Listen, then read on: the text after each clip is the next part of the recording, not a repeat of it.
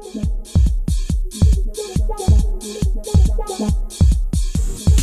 time to kick ass and chew bubble gum. Yes, we, we would like to, um, to have a meet you with a tower.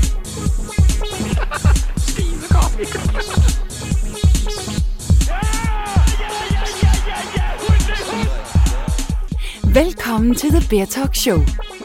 Podcasten, hvor vi går helt tæt på succesfulde inspiratorer og iværksættere, så du kan lære, hvordan de skaber deres succes.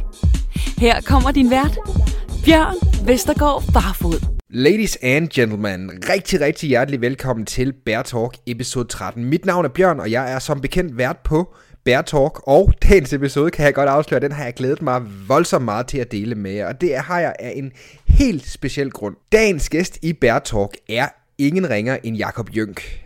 Jakob han er fænomenal, hvis du spørger mig, og dagens episode af Bear Talk er muligvis den bedste, hvis i hvert fald ikke en af de bedste episoder, jeg har optaget af Bear Talk indtil videre. Dagens intro bliver en smule personlig, og øh, det er der en meget, meget god grund til, fordi hvis ikke du kender Jakob Jønk, så er han det, man øh, vist godt kan tillade sig at kalde en meget succesfuld iværksætter. Grunden til, at jeg griner en lille bitte smule af det, det er fordi, hvis du spørger Jakob selv, så betragter han egentlig ikke sig selv som en iværksætter på den måde. Han kan ikke lide den definition, men det siger nok i virkeligheden betydeligt mere om Jakobs ydmyghed, end det reelt gør om hans evner som iværksætter, fordi Jakob har været med til at co-founde to kæmpe tech-succeser inden for motionsområdet.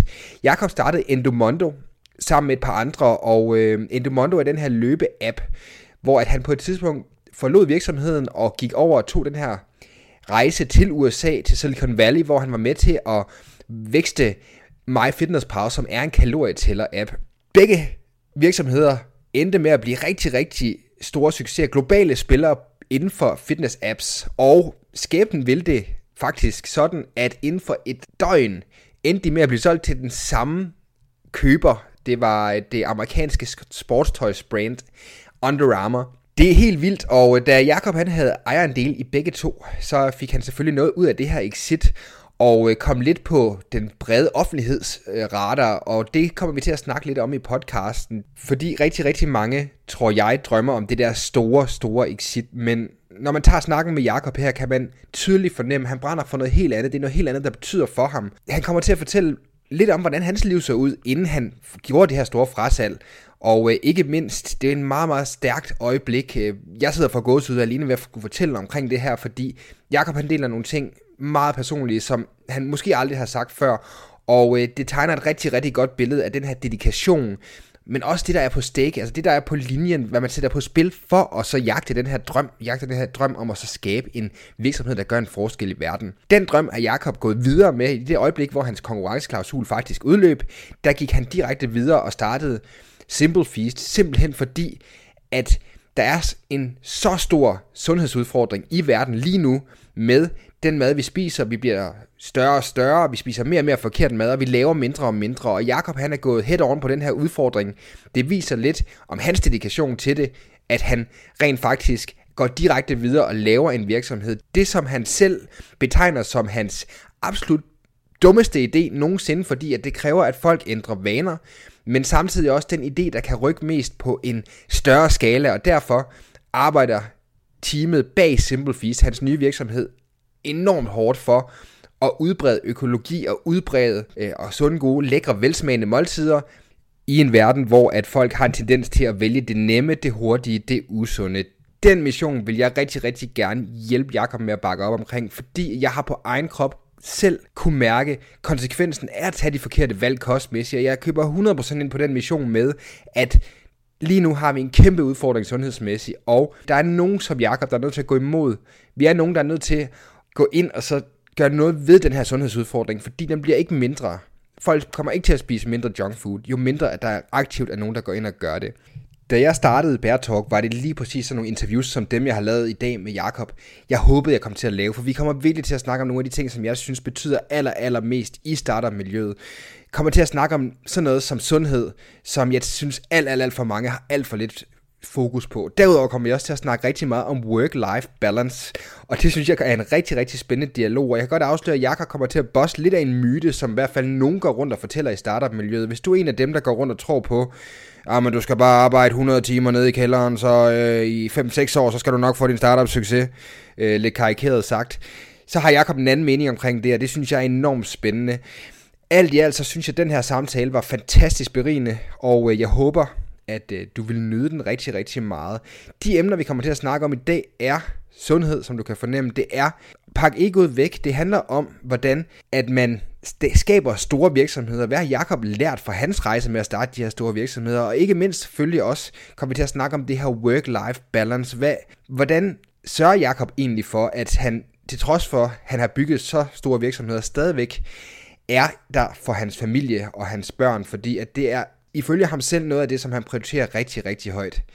Som sagt, dagens episode af Bear Talk, episode 13, har jeg glædet mig rigtig, rigtig meget til at dele med jer.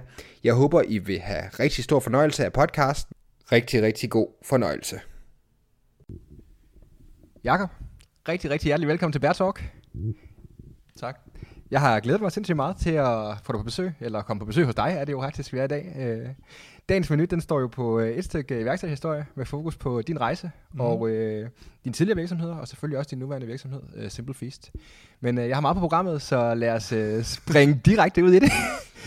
øhm, Jakob, det første spørgsmål, øh, jeg får lyst til at stille dig, er det her med, at øh, når man kigger historisk på din tidligere virksomhed, du har arbejdet med, og den virksomhed, du arbejder med nu, Simple Feast, øh, så virker det til, at du har, sådan, har haft en klar mission om at takle en problemstilling omkring sundhed. Mm. Øh, har det været sådan, hvad kan man sige, drivkraften bag de her virksomheder, eller, eller hvordan, øh, hvad kan man sige, er det fordi, du er passioneret omkring det, eller, eller hvad ligger der til grund for lige præcis det, den vej, det er gået?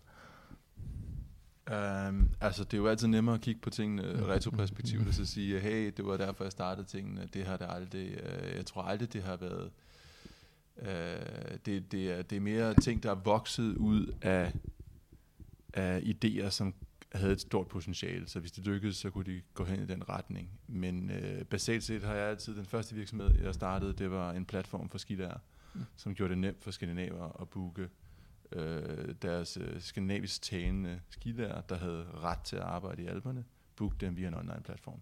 Mm. Og det lavede jeg øh, tilbage, mens jeg var bachelor i statskundskab, og tog et par års pause for at bygge den op. Og så øh, den eksisterer faktisk stadigvæk i dag. Mm. Øh, og det var direkte affødt af, at jeg selv var skidt og det her var et problem, og der var ingen, der havde løst det, og det var noget værre, altså, det var et super rodet marked, og så det startede det, og Enomondo var jo sådan set bare et, øh, det produkt, det, øh, altså jeg sad med ansvaret for produktet blandt andet, og det var helt vildt nemt de første 3-4 år at bygge produkt, de byggede bare til mig selv. Mm. Øh, og øh, sådan var det med resten af teamet. Vi ansatte folk, der og fik folk med i selskabet, som uh, delte en passion for sport. Og, og det var jo simpelthen nok, at vi bygge Facebook for sport med det her mm. værktøj, som der var mobiltelefonen og, og en tracker. Ikke? Men, men jeg brugte det jo hele tiden. Jeg bruger det sådan set stadigvæk i dag. Mm. Uh, og uh, så, så det er jo født ud af den passion og ideen om, at hvis du løser noget for dig selv, og du løser det godt, så er der også en chance for, at der er en, en million andre, der synes, mm. det er fedt. Og hvis der er en million, så er der måske også 50 millioner, der synes, det er fedt. Og, og det har nok været den filosofi, der det er meget, altså, i virkeligheden en meget stor glæde ved det, jeg laver, og som jeg selvfølgelig også oplever giver en positiv effekt i mit liv, hvad angår øh, sundhed. Øhm, og øh, den, jeg tog den jo med videre over i My Fitness Pal, som var ernæringselementet, og noget, som jeg altid havde lyst til og har brugt mere energi på med Endomondo, men som jeg aldrig havde tid til det, fordi som firma har du nu engang et fokus, og, og det kan være farligt at stray alt for langt væk fra det fokus. Men, øhm, men jeg vidste alt for lidt om ernæring op igennem min 20 år. Jeg mm. brugte rigtig meget tid på sport. Og min ernæringskundskab, tror jeg, var som de fleste atleter på et absolut overfladisk øh, niveau. Det vil mm. sige, du, du ved nogenlunde øh, makrosammenhæng mellem mm. protein og, og fedt og kulhydrater, og hvad du skal spise mere af, og sådan noget. men det er et totalt overfladisk niveau. Du har ingen forståelse af, af din tarm eller mikrobiota, og du har ingen forståelse for videnskaben bagved, og du, du beror på, hvad der er, tror i hvert fald, at common sense derude, men som ofte viser sig at være forkert eller mangelfuld. Altså, men alt den del gik ikke så meget op i, fordi det var træningen. Ikke? Mm. Og øh, jeg gik mest alt op i det, når jeg blev alvorligt skadet, mm. og skulle genoptræne, og opleve, hvor stor en effekt kosten har på inflammation og andre dele af kroppen. Ikke? Men lagde det lidt videre, fordi når jeg kunne altid bare træne mig ud af det. Mm. Så i takt med alderen og den øh, accept, så øh, var det jo det, der fik mig til i sin tid at joine My Fitness Pal. Um, for i virkeligheden bare at lære meget mere om det, og, og finde ud af, at øh, jeg dybest set ikke tror på at tælle kalorier. Mm. Jeg, jeg, jeg tror dybest set, det er forkert. Mm. Altså jeg tror virkelig ikke, at det hjælper særlig med mennesker, udover at det kan være med til at gøre mennesker opmærksom på, at de har en udfordring. Mm. Men, men derfra til at forstå, at du har en udfordring til at overhovedet bevæge sig videre, det løser det aldrig. Og det at gøre mennesker, sætte dem i en ramme, hvor alting handler om, hvor meget jeg spiser, i stedet for at handle om, hvad jeg spiser, mener jeg er en fuldstændig forkert præmis for mm. at anskue din egen sundhed. Altså det er simpelthen så forkert, som det overhovedet kan være. Mm. Og det er jeg ret sikker på, at det ved verden om 10 år. Mm. Ja. Øhm, og, og det var i den forlængelse og den rejse, som var den anden halvdel af Endomondo, at vi startede Simple Feast. Det var simpelthen for at se, prøv at høre, hvis vi nu vil gøre det helt vildt simpelt for folk, og, og, og øh, spise mad, om du selv laver det eller ikke selv laver det, hvor du føler den her sundhed, mm. i løbet af nogle dage, og effekten af den. Hvis vi kan det, så flytter vi for alvor verden. Og, og ud af det er der så groet ambitionen om også at sige, men altså, når du så kigger på, hvad der sker med din sundhed, og hvad der er essensen af kostråd, altså, og nu snakker vi øh, forskning, som er nyere. Vi bruger ikke ja. nødvendigvis så meget konsensusvidenskab. Vi, vi, vi tager øh, de måske de sidste 20 års forskning, og ikke de sidste 50, og ja. kigger på, hvad der, hvad der er relevant. Og der er sådan en helt klar, øh, helt klar streg i sandet, der hedder, jo flere grøntsager du spiser, jo bedre er det for dig. Ja. Hvis du tager essensen af det, hvad angår din sundhed, som er helt vildt svært for folk, hvis du mm. tager essensen af det, og du samtidig begynder at kigge på en verden, hvor vi på alle ledere kanter er udfordret med vores miljø, øh, men en verden, hvor den miljøudfordring mest af alt øh, bliver anskuet og behandlet fra en transportagenda. Mm. Så opdager du, at den transportagenda udgør en meget lille del af ligningen. Øh, og at mad udgør en gigantisk del af ligningen. Når du så finder ud af, at det svar eller det behov, der hjælper dig sundhedsmæssigt, det også løser miljøudfordringen. Mm. Og når du når til den indsigt, at løsningen på de to gigantiske problemer, og milliarder af menneskers liv, altså for sundhed er det jo 2,5 milliarder menneskers problemer, du mm. vil kunne mere eller mindre reversere, hvis de ændrede den måde, de spiser på. Ja. 2,5 milliarder mennesker. det, er uh, det er virkelig vildt. Ja. Og at, at, uh, at det er de samme mennesker, som forårsager, at de mennesker, der har de største udfordringer med, med, med den måde, vores miljø ændrer sig på, det er jo ikke i Danmark og i mm. Vesteuropa. Mm. Det er jo i det del i verden, som i forvejen har det hårdest. Det er dem, der mm. rammes først. Mm. Uh, hvis, du, hvis du kan flytte den del, som skaber problemet og har skabt problemet, så kan du afhjælpe den anden del af problemet. Mm. Og så, så begynder øh, ambitionen virkelig at vokse for det, du laver. Ikke? Så, mm. så det, det, det Simple Feast handler om. Og, øh, og ligesom jeg ikke troede på Endomondo at skabe øh, Facebook for sport, uden at der var et værktøj, som er stillet til rådighed for folk, som gjorde det hovedet relevant at være der personligt, mm. før du er med i community. Så tror vi heller ikke på her, at det er noget, vi kan få folk med til, hvis ikke vi giver dem enten i tilfælde af en digital der laver mad efter, eller vi laver maden for dem, fordi rejsen er for lang. Ja. Der er alt for langt for et menneske, der skal ændre sig. Så det er derfor, vi, vi laver det. Og at jeg personligt så i, øh, i 15 år har været på den rejse, det understøtter bare øh, og mærket effekten, også på egen krop. Øh, det, det giver dig sådan set bare mere og mere mm. blod på tanden. Så det er, øh, det, det er mere retroperspektiv, da du finder ud af, hov, jamen det er da rigtigt, at øh, de ting, vi lykkes med, det har forhåbentlig gjort verden til et bedre sted. Mm. Øh, men, øh, men jeg vil sige, at den her vi har gang med nu. Det er den, altså, godt være, at få 30 millioner mennesker til at løbe lidt mere. Mm. Men effekten af den her forandring, den er uforholdsmæssigt meget større, end det Mondo nogensinde kunne blive. Ja. Og det, altså, det, det tænder mig helt enormt. Mm. Altså, jeg, nu snakker jeg bare løs, så du må stoppe ja. mig, men, men jeg har jo hjulpet min far med at reversere hans prostatacancer ved at ændre hans kost, og mm. min egen søn, der har været øh, øh, ganske voldsomt udfordret i, i hans tarmsystem, kostændringer, mm. på trods af, du ved, lægerne, går til lægerne, så siger de jo medicin og symptombehandler og alt andet, ja, ja, ja. vi årsagsbehandler. Ja.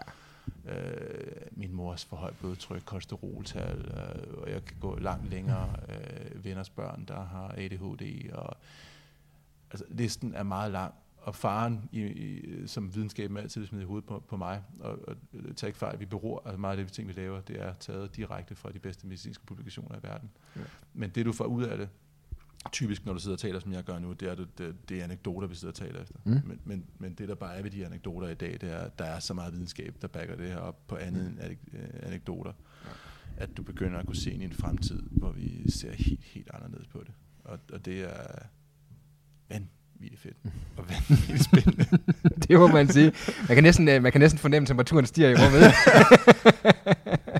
Prøv at tænke på, hvis du kunne. Altså prøv at tænke på udsigten til, at mennesker lever 15-20 år længere i snit, mm. og at du er meget mere til stede for den dreng, du lige har fået. Ikke? Mm. Hvis, hvis Valdemar oplever en far, der ikke bliver træt om eftermiddagen, fordi du går i sukkerchok, eller du ikke får de der energibuer, ikke? og øh, hvis kvinder ikke længere begynder at opleve den såkaldte menopause, ikke? Og, og, øh, altså, som kun er i øvrigt eksisteret de sidste 70 år efter kostændringer, ikke? og altså alle de problemer, som vi har i vores samfund, fra diabetes til for højt blodtryk, som er den største dræber. Det er jo, det er jo, det er jo mindblowing, at vi har en sygdom, øh, eller en, kan man sige, en, en precondition til de sygdomme, der er afledt af det, ja. som, som op mod snart 2 milliarder mennesker lider af. Som 100% er afgjort af, hvordan du lever. Ja, det er helt vildt. Intet at gøre med, øh, hvor dit DNA kommer fra, eller ja, det er klart, det kan selvfølgelig have en lille smule indflydelse, men det er din egen livsstil, der afgør det. Ja. Og, og de her mennesker, de dør alt for tidligt. Og, og hvad værre er, øh, at den tid, de er her, øh, der har de et meget, meget svingende energiniveau og, og følelse af velvære i deres liv. Øh, og, og der er meget langt for at nå mange af de her mennesker, men, men hvis, hvis, hvis øh, verden var struktureret anderledes, øh, øh, og det, er- det er en lang rejse, hvis du kunne få de mennesker til at opleve, at jamen, lad, os nu, lad os nu dø af noget, som hedder alderdom og andre naturlige ting. Lad os nu være med at spise sig selv ihjel, Ja. øh, som er det, vi gør nu. Det er jo paradoxalt, at vi skal bare tilbage til 1990, hvor de fleste mennesker i verden døde af, af sult. De døde af ikke at få mad på bordet. Ja. Og de fleste mennesker dør i verden i dag af at spise forkert. Ja, det er helt vildt, altså. Det er, Det er fuldstændig sindssygt. det er tankevækkende, altså. og det er sket på 27 år. Ikke? Ja. Og det er jo lige præcis det moderne samfund, kan man sige, øh, sådan helt store udfordringer. Lige præcis det der med, at det er så naturstridigt, som det kan være, at vi som et, øh, har været vant til at skulle jage vores egen mad og så videre, ikke? Og, øh, og så gået derfra, hvor at man var nødt til at kæmpe for, for at få mad, og nu faktisk får for meget mad og, og, og, og spiser sig selv ihjel, ikke? Altså, ja. når man ser, jeg har set det der map med, hvordan at øh, diabetes 2 udvikler sig i USA, det er jo fuldstændig øh, forfærdeligt, ikke? Det er jo altså, sindssygt skræmmende. Ja. Og, og, og vi kan sådan set... Og, og det, det, man skal passe meget på i den her, fordi man kommer hurtigt til at at, at øh, antage, at mennesker bare kan ændre deres vaner, og det er deres egen skyld, og alt muligt andet. Jeg, jeg, jeg tilhører dem, som siger, øh, jamen det er sgu egentlig samfundets skyld, og det er den måde, vi strukturerer vores samfund, og det er også industriens skyld. Altså, jeg vil våge påstå, at fødevareindustrien er lige så slem som tobaksindustrien. Mm. Altså, der er så store økonomiske interesser i de her ting, og der er altså ikke særlig store økonomiske interesser i at sælge grøntsager. Mm. Det, det, og, og, og vi sælger jo mad og grøntsager, vi sælger ikke medicin. Mm. Og det vil sige, at hele forskningen, som skal bære det her frem og få det frem, de har meget svære økonomiske vilkår. Du kan ikke finansiere de her studier, fordi mm. der er ikke et medicin, du kan lave patent på i 30 år, og, det ikke, og, og som Novo gjorde i mange år, bare hæve prisen hvert år for et produkt, der er 20 år gammelt. Mm. Ja. Ikke noget dårligt om Novo som sådan, men det er sådan, at industrien fungerer. Ja.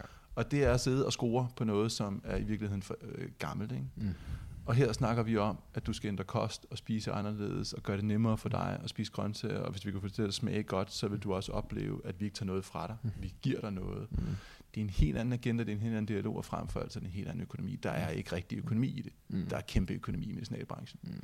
Så, så det, er, øh, det, er, det, det er op ad bakke, men øh, ja, Men super, super fedt, at I er gået i gang med det. Og man kan sige, en af de interessante ting omkring det her, som du også selv siger, det er det her med, at, at, at det er jo lige præcis et overordnet ansvar, hvert fald også som jeg ser det, det her med, at at der er rigtig store interesser for, at vi tager de forkerte valg, og at vi som mennesker, altså fordi vi har de her, vi har den her sult, vi, vi pludselig får, så bliver det noget reptilhjerne, der lige pludselig går ind. Og det er det, der gør, at, hvad kan man sige, der er de her, det her incitament til det, gør det. Og det er også derfor, at, at, at det kræver, at der er nogen, der går ind og, øh, og forsøger at flytte nålen, kan man sige. Og det virker til, at, at I er godt på vej med, øh, med Simple Feast. Du er simpelthen nødt til at lave om på den her verden, ikke? fordi mm. der er ingen af os, der er ingen, der er uhyggeligt få af os, der er i stand til at kæmpe mod vores reptilier, mm.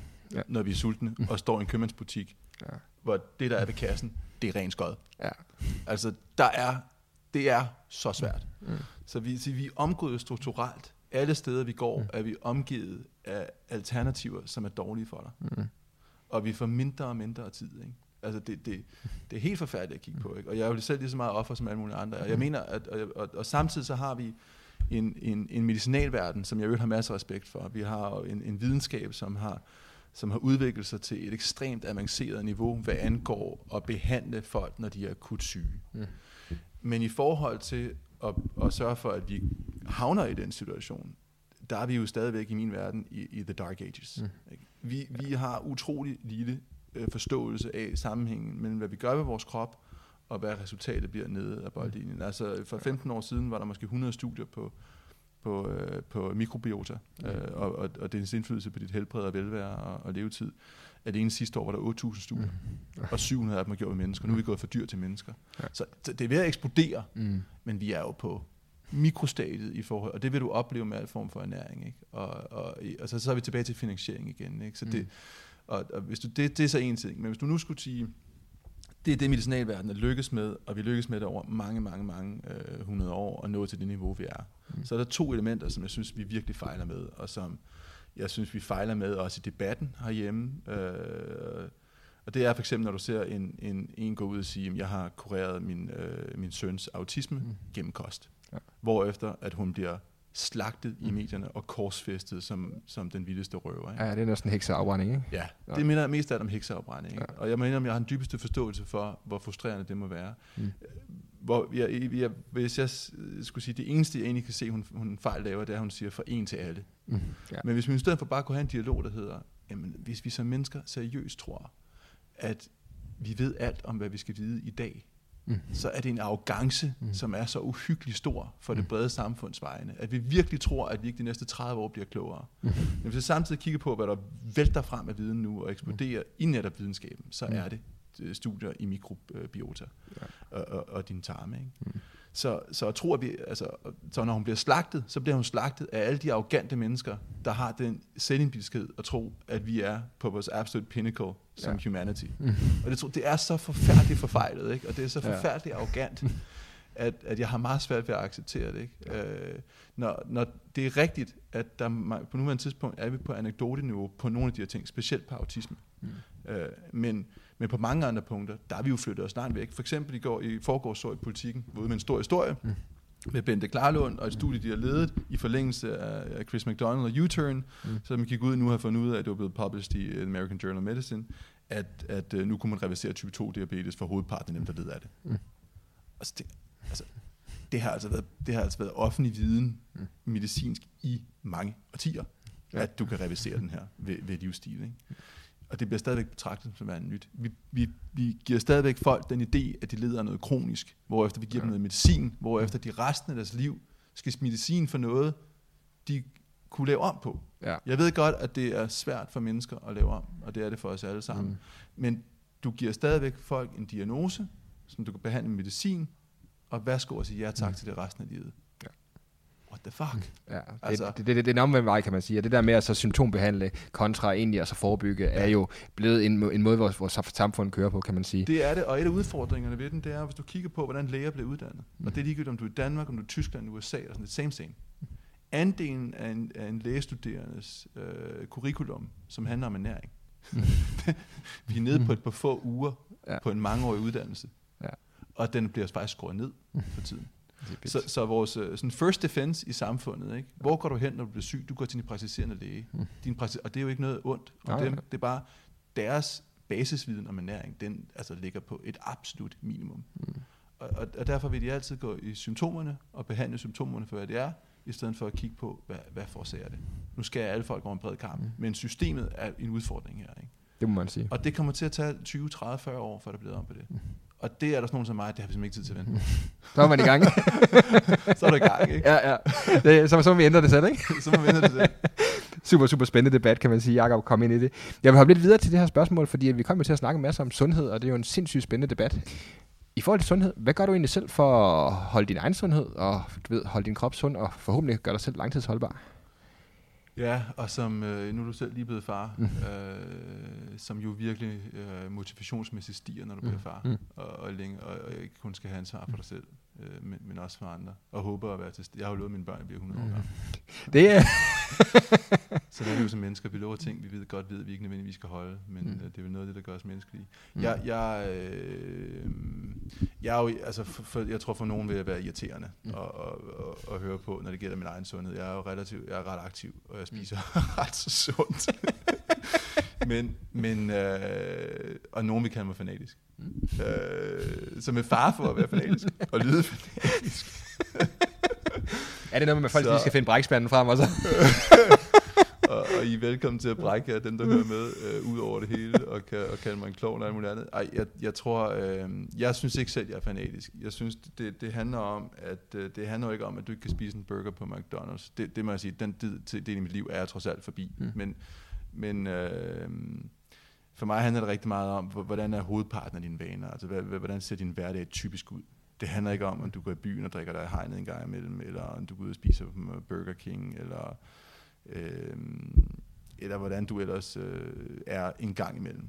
Men hvis det er det, der er øh, hoveddelen af dit liv, så har du en seriøs udfordring. Mm. Øh, hovedparten af mit liv, den, altså, nu skal man passe på med at slå ned på en, på en dag, men nu, nu lige præcis i dag for eksempel, øh, der starter min dag klokken kvart over seks, og solen skinner, og så går jeg ud på mit stand-up paddleboard.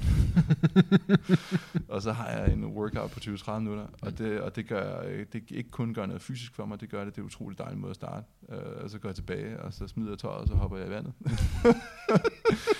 og, øh, og det er en enorm frihed øh, mentalt også, og, og, og øh, så det er både noget fysisk, men jeg synes også, den, den mentale øh, del af velværen er noget, vi øh, undervurderer meget, og, og der er jeg meget stor tilhænger af mod natur og vandet, og, og, og bor også tæt på, øh, og, og har altid søgt mod vandet, og, og finder en meget stor ro i at sidde og kigge ud over havet, mm. eller være på vandet, eller surfer meget, mm. øh, og øh, så meget jeg overhovedet kan komme til, mm. Og er i det element. Um, så det er, det er, og så øh, øh, tager jeg S-toget ind med min cykel, og mm. senere her i dag, når jeg skal hjem, så klæder jeg op øh, til øh, cykelgear, og så øh, tager en halv time, hvor jeg er full out på min cykel, mm. og racer så hurtigt hjem, jeg overhovedet kan. Øh, Ja. og kører så jeg får en ordentlig workout. Mm. Og, så på den måde, så kan man sige, at jeg er jo aktiv en halv time til en time, øh, rigtig mange dage om ugen. Ja. Øhm, og, og min kost handler rigtig meget om, om at spise grøntsager. jeg har ikke rørt et stykke kød i, øh, i hvert fald en måned, øh, og jeg har ikke ambitioner om at røre kød specielt meget. Jeg spiser fisk fra den nederdel af øh, pyramiden mest. Det er ikke, fordi jeg ikke kan spise tun. Mm. Jeg er ikke religiøs omkring det, men jeg vil gerne undgå de øh, tungmetaller, altså vidt udstrækning jeg kan, som jeg elsker tun. Mm. Øh, så jeg foretrækker øh, den del af fødekæden, som er længst nede, som har fået mindst tungmetaller i sig. Ja. Og, og det er bare i sagens natur sådan, at øh, det gælder jo også mennesker. Det er også derfor, at din første fødte, der vil din øh, kone eller kæreste have armet øh, 60% af hendes giftstoffer ud igennem første fødte, så den næste bliver meget sundere end den første. Men øh, sådan er verden så uretfærdig.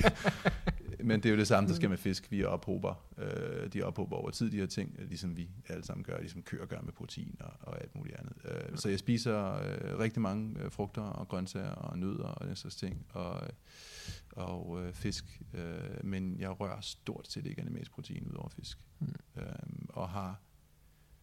Øh, jeg tror, det er meget svært for alle, inklusive mig, at forholde mig til den langsigtede sundhed. Ja, det her, det ved jeg. Ja, og det, er der er rigelige studier i, øh, til, at, til at bevise. Det, det, det er helt fuldstændig uden for diskussion, mm. øhm, at, at det er en sund øh, kost på den lange bane. Øhm, men det er ikke det, der motiverer mig. Det, der motiverer mig, det er, at jeg har en, et stabilt energiniveau hele dagen igennem, og masser af energi. Jeg, bliver, jeg har aldrig de der sukkerchoks. Øh, og, og det er faktisk ligegyldigt. Nu, gik jeg, nu, nu drønede jeg faktisk forbi, fordi jeg havde et morgenmøde nede på 108, øh, lige, og så tog jeg faktisk, spiste en eller anden... Øh, en croissant-agtig øh, bær noget, hvor der helt givetvis var processeret sukker i. Ikke? Ja, ja. Og, øh, og den spiste altså, og, og, altså, så det er ikke, og det gør jeg gerne, og jeg gør det også uden at specielt tænke over det. Og hvis mm. der er en, der kommer og serverer en cola for mig, så jeg reagerer faktisk ikke op på cola længere. Men, men så kan jeg også godt drikke den. Altså det er ikke, jeg går også i byen og drikker mig i hegnet. Altså det er ikke... Øh, og, øh, men, men du skal... Øh, ja, men jeg går... Ja, så det, det er sådan nogenlunde, det ser ud. Jeg, jeg, jeg spiser, men jeg kan også godt lide det. Altså min, min udfordring er, og det som jeg sikkert gør mig pisse irriterende, det er, at jeg, jeg, kan virkelig, jeg kan godt lide den mad. Jeg synes, det smager godt. Der er Ja. en, en, en variation i grøntsagsverdenen. Du har jo 4-5.000 råvarer at vælge imellem. Ikke? Ja. I kødverdenen har du hvad? Øh, 4-5 forskellige typer af kød, du spiser. Og, altså hvid fisk smager nu engang som hvid fisk, sådan rundt regnet. Ikke? Mm. Og, øh, så du har, du har en meget større variation, du kan gå igen. Det er bare noget meget sværere, fordi vi alle sammen er opdraget på en anden måde, og har lært at lave mad øh, ved den animalske protein først, og så derefter side dishes, ikke? så når du laver Ja. om på det, Mm. så, er det, så er det meget sværere. Men jeg synes, øh, smagen og, og velværen, jeg har aldrig brug for at slå mave. Det er for vildt. ja, det er Det er vildt. for vildt. Det er et dansk udtryk. Ja. som i den grad beskriver, hvad der er galt med vores kost. Mm. og, som, øh, hvis du har brug for det, så, så har du sgu indtaget noget, du ikke bør indtage. Men de fleste mennesker kan godt lide at slå med. Ja, det er meget sjovt. Det har jeg ikke tænkt over, men det er rigtigt. Det er sådan der. Det er sådan en eneste så simpelt. Altså noget af det, vi vil med Simple Feast, det, det er sådan set bare at bede folk om at mærke efter, hvordan har du det, når du spiser det her måltid. Mm. Og der står du ikke brug for at slå mave. Men når du sidder og drikker en halv liter rødvin ved siden af maden, og, eller i øvrigt spiser masser af hvidt brød til, eller et andet, ikke? så det har du ikke rigtig, altså, det, det får du ikke ud af den mad her. Det, det, kan, det eksisterer ikke. Og det, jeg kan også sige, at meget af det der er med det, det er det der med, at altså, hvis alternativet er lækkert, så er, det, altså, så, så er det nemt at så få sig selv lavet den ændring, kan man sige, i sit liv. Ikke? Ja. Udfordringen er lidt det der med, at det er ikke altid, at folk forbinder ret tit det med at så spise ren plantebaseret føde, eller med at spise hvad kan man sige, vegetarisk i det hele taget, som værende noget, som måske ikke er velsmagende på den måde, og så har man ikke lyst til det. Nej. Men hvis man først har smagt, hvordan det smager, når øh, den Når type mad, ja, når det er veltilberedt, så får man meget mere motivation for rent faktisk at så prøve at lave den her ændring, kan man sige. Prøv at tænke på, øhm, hvis folk er skeptiske omkring det, ikke? og det er, jo, det er jo noget af det, vi forsøger. Vi har nogle fantastiske kokke med her, ikke? og øh, det er jo ikke mig, der står der med det er jeg slet ikke dygtig nok til. Og, øh, og, men fantastiske kokke med, som, som kommer fra Michelin-verdenen, og, og har startet flere restauranter i den verden, og virkelig forstår kvalitet. Hvis du kigger på, hvor hele sådan high-end cuisinen er på vej ind, fra, lige fra Noma til, til alt andet den boldgade, langt de fleste af dem er på vej et sted hen, og det er mod grøntsager. Hvis du for eksempel går, sidste gang jeg var, øh, øh, jeg spiste på et af de der øh, toprestauranter, der tror jeg de første 10 retter, det var grøntsager. Og jeg blev faktisk næsten helt skuffet, da jeg Ja. så kom til en masse protein, for jeg havde virkelig ikke brug for det. Nej. Og øh, det er selvfølgelig nogle mennesker, der har flere dage til at lave en ret. Mm. Og på den måde er det jo totalt uretfærdige vilkår. Ikke? Mm. Men du behøver ikke gå så langt. Øh, hele den verden er på vej hen, og den verden, den kommer til at trickle nedad. Øh, og det vil sige, at du ved en verden, der er ved at forstå, hvor meget smag du kan få ud af det her. Der har du brug for nogle gode kokke, der virkelig forsker i det her, og en god R&D-afdeling øh, til at gøre det. Og Fordi det er, ikke, det er ikke noget, du bare gør hjemme i dit huskøkken nødvendigvis til at starte med. Øh, men den verden bevæger sig øh, uomtvistigt den vej, og det, det, det tror jeg er rigtig godt for verden. Og jeg tror, det er noget, der skal til for, at man, man får øjnene op for, øh, for det her. Og det er det, vi har brug for. Jeg tror ikke på, at vi lykkes, hvis ikke vi kan levere en kvalitet, hvor folk oplever, at vi giver dig noget og ikke tager noget fra dig. For det, du Mm. mm. beskriver, det er det samme, som Mm. at du folk føler, at vi tager noget fra dig. Vi tager Mm. smag fra dig. Ja. Vi tager køden fra dig. Vi tager, og øh, det, så må det aldrig være. Mm. Du skal have oplevelsen af, at vi giver dig noget. Og, øh, vi giver dig lækkert, lækkert måltid, og du har det til med fantastisk bagefter. Mm. Det, det, den skal vi kunne give folk. Hvis ikke vi kan give det, så tror jeg, vi fejler som firma. Og jeg fejler som entreprenør. Men hvis vi kan det andet, så tror jeg til gengæld, at vi har en kæmpe chance for både at lave noget rigtig godt for verden, og også at lave et godt firma. Det må man sige, og det er en, en spændende proces, kan man sige. Jeg har jo smagt jeres mad, og det smager jo fremragende, så det er jo super, super fedt, Jacob.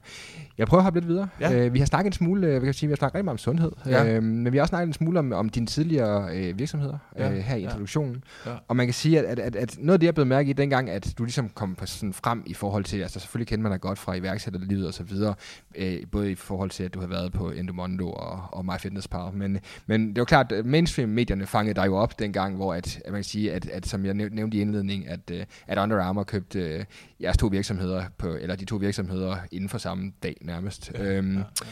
en af de ting, som jeg øh, sådan bemærkede, altså det er jo klart, at de prøvede jo så at få det lidt ned den der, jamen nu solgte han og scorede kassen-agtige skabelon, som man altid forsøger at gøre på iværksætter af en eller anden åndssvag grund. Ja, Øhm, det er virkelig ærgerligt. Ja, det er virkelig ærgerligt, altså, men, men man kan sige, at det der, jeg blev mærke i, var for det første, at du var meget ydmyg omkring det, men det du også lagde meget vægt på, var den forskel, øh, hvad kan man sige, at det, at du frasolgte de to virksomheder, øh, den forskel, du fik mulighed for at gøre i verden, kan man sige. Ja.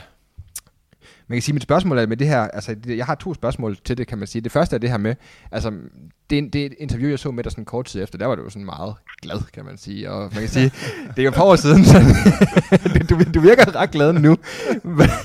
Hvordan er det sådan et par år efter, altså kan man sige, at du har forladt de to virksomheder, kan man sige, den ene del af spørgsmålet, den anden del af spørgsmålet er det her med, Jacob, hvad aftryk vil du egentlig gerne sætte på verden? Øhm, Ja, og det var, det var jo en del ting lige at reflektere over. Øhm, altså det sjove var, det, da det blev fanget op dengang, der var det jo en... Jeg, blev, jeg var på taget på... Jeg vidste jo godt, det her kom ud. Mm. Øh, øh, men øh, jeg havde mundkur på i halvanden måned, tror jeg, før det kom ud. Mm. Øh, og MyFitnessPal øh, var i den anden halvdel af processen. Altså Endomondo var ligesom klargjort øh, de seks uger før det kom ud, men MyFitnessPal blev forhandlet helt frem til slutfløjtet. Mm. Øhm, så øh, jeg var taget på ferie i Costa Rica, Mm. og øh, jeg boede jo i Kalifornien, og var slet, slet ikke. Nu siger du, at man vidste, hvem jeg var. Det, altså, sådan, den tænkte jeg overhovedet ikke på det. Og øh, jeg, vidste, jeg havde slet ikke forestillet mig, at der var journalister, der havde regnet den ud, at jeg var med i begge selskaber. Ja. Øhm, men der er så en journalist, der ringer faktisk et kvarter ind i Under Armours earnings call, hvor de skal offentliggøre, at de nu har de brugt øh, 500-600 millioner dollar på nogle opkøb. Ja. Øh, der ringer han mig op. Og, og jeg tager den helt tilfældigt. Jeg har min telefon liggende hjemme i den hytte, jeg bor i. Øh, tilfældigt lige hjemme og hente surfboard. det er sgu ret vildt. og, og tager telefonen, og så jeg tænker, Nå, det er en anden hjemmefra, der ringer. Og så er det sådan en journalist, og han stiller mig nogle relativt overfladiske spørgsmål.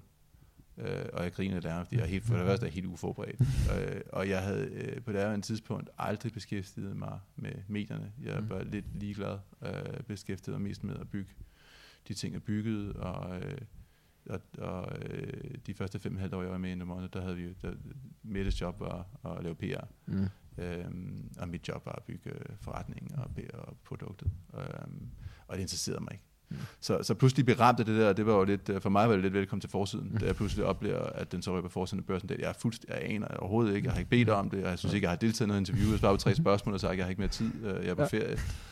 Uh, og så kommer den der historie ud. Og så begyndte det at gå det galt, i, i, i, fordi så spinder medierne sin egen uh, historie, og alle medierne fangede den der historie. Det, mm. det er så, jeg kan også godt, jeg anerkender, mm.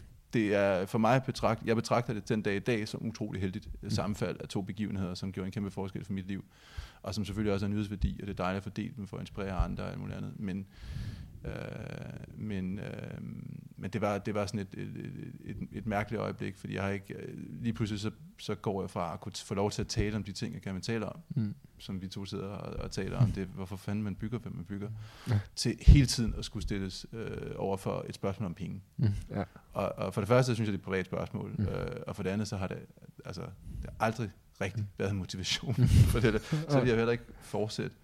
Øh, og nu talte vi før det interview gik i gang om de dokumentar, altså dokumentarfilmsverden, jeg var med i andre ting, som overhovedet ikke giver penge. Altså jeg, mm. jeg synes, det, det, det er irrelevant for, øh, jeg er godt klar, at det, vi som iværksætter er lige så forskellige, som den kategori øh, øh, dækker over. Men, men, øh, men for mig synes jeg, det er hammerende uinteressant. Så det er hele tiden skulle stille, hele tiden at skulle i faktisk to år efter. Det er faktisk først nu, ja. Men, men selv i dag, når vi, hvis jeg snakker med en journalist, så vil de altid starte med en eller anden millionær fra et eller andet. Ikke? det, det er ret i virkeligheden, det er bare sådan, det er. Altså jeg accepterer, at det er sådan, det er. Men, men det, det, altså, det ville da være fedt, hvis vi kunne tale om indhold, i stedet for ja. sådan noget der. Ikke? Så øh, jeg var glad, at det skete. Jeg var enormt glad for, at det skete, for at komme tilbage til den anden del af spørgsmålet. Øh, jeg var også glad, at jeg havde sagt ja til TV2, de har kendt mm. journalisten, øh, til det interview, jeg tror, du refererer til, øh, som jeg nogle år forinden havde lavet noget med, og havde været glad for at stole på ham. Mm. Øh, og øh, ringede op og svarede egentlig bare øh, happy på de spørgsmål, han nu stillede, og det var en øh, meget fed dialog. Og, øh, og han gav mig også mulighed for at snakke lidt om, at at, at det er sgu fantastisk, og det er det også i dag med Simplify. Altså, det er fantastisk. Vi, vi har jo masser af mennesker, som ikke kan lide, hvad vi laver. Mm, ja. Ikke? Hovedparten kan heldigvis lide, hvad vi laver. Mm. Det samme var med Endomondo. Der var jo også folk, der tænkte, hvad fanden er det her for noget pisse, ikke? Mm. Og så er der folk, der skriver ind på, at du har forandret, altså ikke du, men I har, som, som dem, der er med i virksomheden, og det produkt, det laver, forandret mit liv ja. til det bedre. Mm. Og det, altså, og det får altså hårene til at rejse øh, på, på armene, og det er helt enormt mm. fantastisk. Nu har vi kunderne skriver ind, mm. på at maden var fantastisk, og, og den levering, I lavede forleden, det var for vildt. Mm. Altså, det, altså, hvad der sker der? Mm. Og, øh, mens folk skriver, hvorfor der er en plastikspose omkring det, det var regnvejr, det er jo ikke mm. bæredygtigt. Nej, det kan du tro. Uh, den, den bliver så lavet af kartoffelmel, så heldigvis er den bæredygtig. Men, men, men, uh, men den feedback efterhånden, det er jo det, du lever af som entreprenør. Ikke? Det er jo, fordi du hele tiden ryggen mod muren, og de forretninger, jeg bygger, de er jo underskudsgivende det første mm. langt stykke tid. Ikke? Så det, det er noget af et pres, du ligger. Mm. Så, øh, så jeg var glad, jeg var, også, jeg var selvfølgelig glad for forløsningen, jeg var dybt forgældet, jeg kommer ikke fra mm. nogen, mm. jeg har ikke, min, jeg er skilt øh, skolelærerfamilie mm. som baggrund, der, der er ikke noget kapital i min familie. så, så jeg var forgældet til op over alle ører, jeg havde født, øh, jeg havde ikke, men min kone havde født min, min dreng nummer to i USA øh, uden sundhedsforsikring. Jeg, jeg var halvvejs illegal indvandrer i en periode. Det, det, det var, øh, for mig at se, var det jo to helt forskellige verdener. Mm. Og den, det, du, det, du bliver bare konfronteret med en masse penge mm. på en forside, ja. øh, som de har deduceret sig frem til mm. på en eller anden måde. Ja. Mit liv, jeg kunne ikke genkende den historie. Mm. Jeg kan jo ikke genkende den der mega succeshistorie. Jeg genkender nogle, øh, nogle voldsomme øh, år, og også en del smerte, der ligger i det at skabe de der ting, som vi går igennem, som jeg tror, de fleste mennesker går igennem på alle mulige andre niveauer, men, men som når du har ryggen mod muren nogle gange, som jeg havde, øh, så oplever så, altså det er penge, det, der. Altså, det er jo en forløsning, mm. men, men det betyder sådan set bare, at okay, I'm safe. Og, ja. og de der millioner, jeg havde i gæld, øh, de er clearet. Og Mm. min familie kan, nu kan jeg betale for, at min dreng blev født derhjemme, fordi vi ikke har råd til sammen på sygehuset. Mm. Så altså, det, det er ikke, altså, og det forstår danskere ikke, tror jeg, men Nej. den virkelighed, jeg levede i USA, den, det var den virkelighed. Mm. Jeg havde ikke råd til at tage øh, min familie på hospitalet. Ja. Det er, det er fandme stærkt. Altså, det er virkelig, og, og det er dejligt at høre, altså også, hvad kan man sige, at komme derfra og så hertil, ikke? Altså, men også lige så meget det der med, altså, hvor er det bare fedt, at vi kan snakke om den type ting, uden at vi skal snakke om, fordi det der med, du kender godt det der tegn, der siger der med succes i isbjerget, ikke? Altså, hvor det er, jamen, hvad er der, hvad er der på toppen, og hvad ligger der nedenunder, ikke? Og det, så står folk, jamen, hvad er det for nogle penge, der er blevet fået for det der? Men for helvede, mand. Altså, alt det, der skal arbejdes for at komme dertil, tænker jeg, det, det må være fuldstændig vildt, jo. Ja, men jeg tror mest af alt, altså jeg tror, jeg havde været single, du ved, eller ikke haft børn, ikke? Uh, Mm. Du oplever selv forskellen nu. Det, så er du sgu sådan lidt mere whatever, ikke? Mm. Men når du pludselig har ansvar, altså, altså min frygt havde været, hvis den fødsel ikke var gået godt, ikke? Ja. Har du sådan nogensinde kunne kigge dig selv i spejlet igen, ikke? Ja. Så øh, nu blev den med to jordmøder derhjemme, og alting gik godt, og risikoen for en dårlig fødsel var nede på 2-3 procent. Så, det, så øh, i min verden er det jo problemstillinger, folk ikke skal udsættes for. Altså det er jo alt det, der er galt med det amerikanske samfund. Der er Ja, masser af ting, der er fede ved det amerikanske samfund, men det der, det er så forkert. Ikke? Mm. Så det var desværre et halvt år før Obama øh, trådte i kraft. Ikke? Mm. Og, og det, det, det ved folk jo ikke, og jeg har ikke fortalt særlig meget om, om det. Jeg tror faktisk, Christiane engang lavede et interview, hvor jeg, hvor jeg snakkede lidt om det. Um, men det er jo min virkelighed. Ikke? Mm. Så, så den virkelighed, der så bliver processeret, det er jo en helt anden virkelighed. Ikke? Mm. Så bliver jeg lige pludselig heddet op på en eller anden pedestal, Mm. hvor jeg ikke synes, jeg hører hjemme. Mm. Og, øh, fordi jeg laver mine ting, som jeg godt kan lave. Og, øh, ja, og så, bliver der, så sker der sådan nogle ting der. Ikke? Mm. Øh, men, øh, så på den måde var det jo for mig en gigantisk forskel, og, og som du refererer til, så gav det mig så også mulighed for at have nogle penge, der gør, at altså, Simple Feast er jo det største. Jeg tror også, det er det med absolut det største potentiale for at gøre noget godt i samfundet. Men det er også den dummeste idé, jeg nogensinde har haft. Øh, fordi øh, jeg, folk skal lave om på deres vaner, for ja. Vi bliver en succes. Ja. Altså, og det er noget af det dummeste, du kan forestille dig, du kan gøre. Det er vi så hyggeligt dårligt til, ikke? Det er i hvert fald der, hvor man skal la- lande lige på det rigtige tidspunkt, kan man sige. Lidt Ja. ja. ligesom Netflix kom på det helt rigtige timingsmæssige tidspunkt, ikke? Altså, men det der med at skulle... I der situation 3. Ja, præcis. præcis. Ja, Og det, det, det er rigtigt. Det er, det er, det er jo mest der, hvor at man kan sige, men det er også der, man kan gøre de store forandringer. Det er jo selvfølgelig også der, hvor potentialet ligger for at skabe en stor forandring i verden, kan man sige. det er det, håber jeg. Det håber jeg. Hvad, øh, for at anden del af spørgsmålet, Jacob, så hvad, hvad, hvilke aftryk vil du gerne sætte på verden, når du øh, engang er blevet 100 Jamen, år, måske ikke er her længere? Helt ærligt, ikke? Det, det, er der, det er der nogen, der øh, er motiveret af at sætte sådan et, et, et aftryk med deres navn på verden. Det er, det er jeg strengt taget ligeglad med.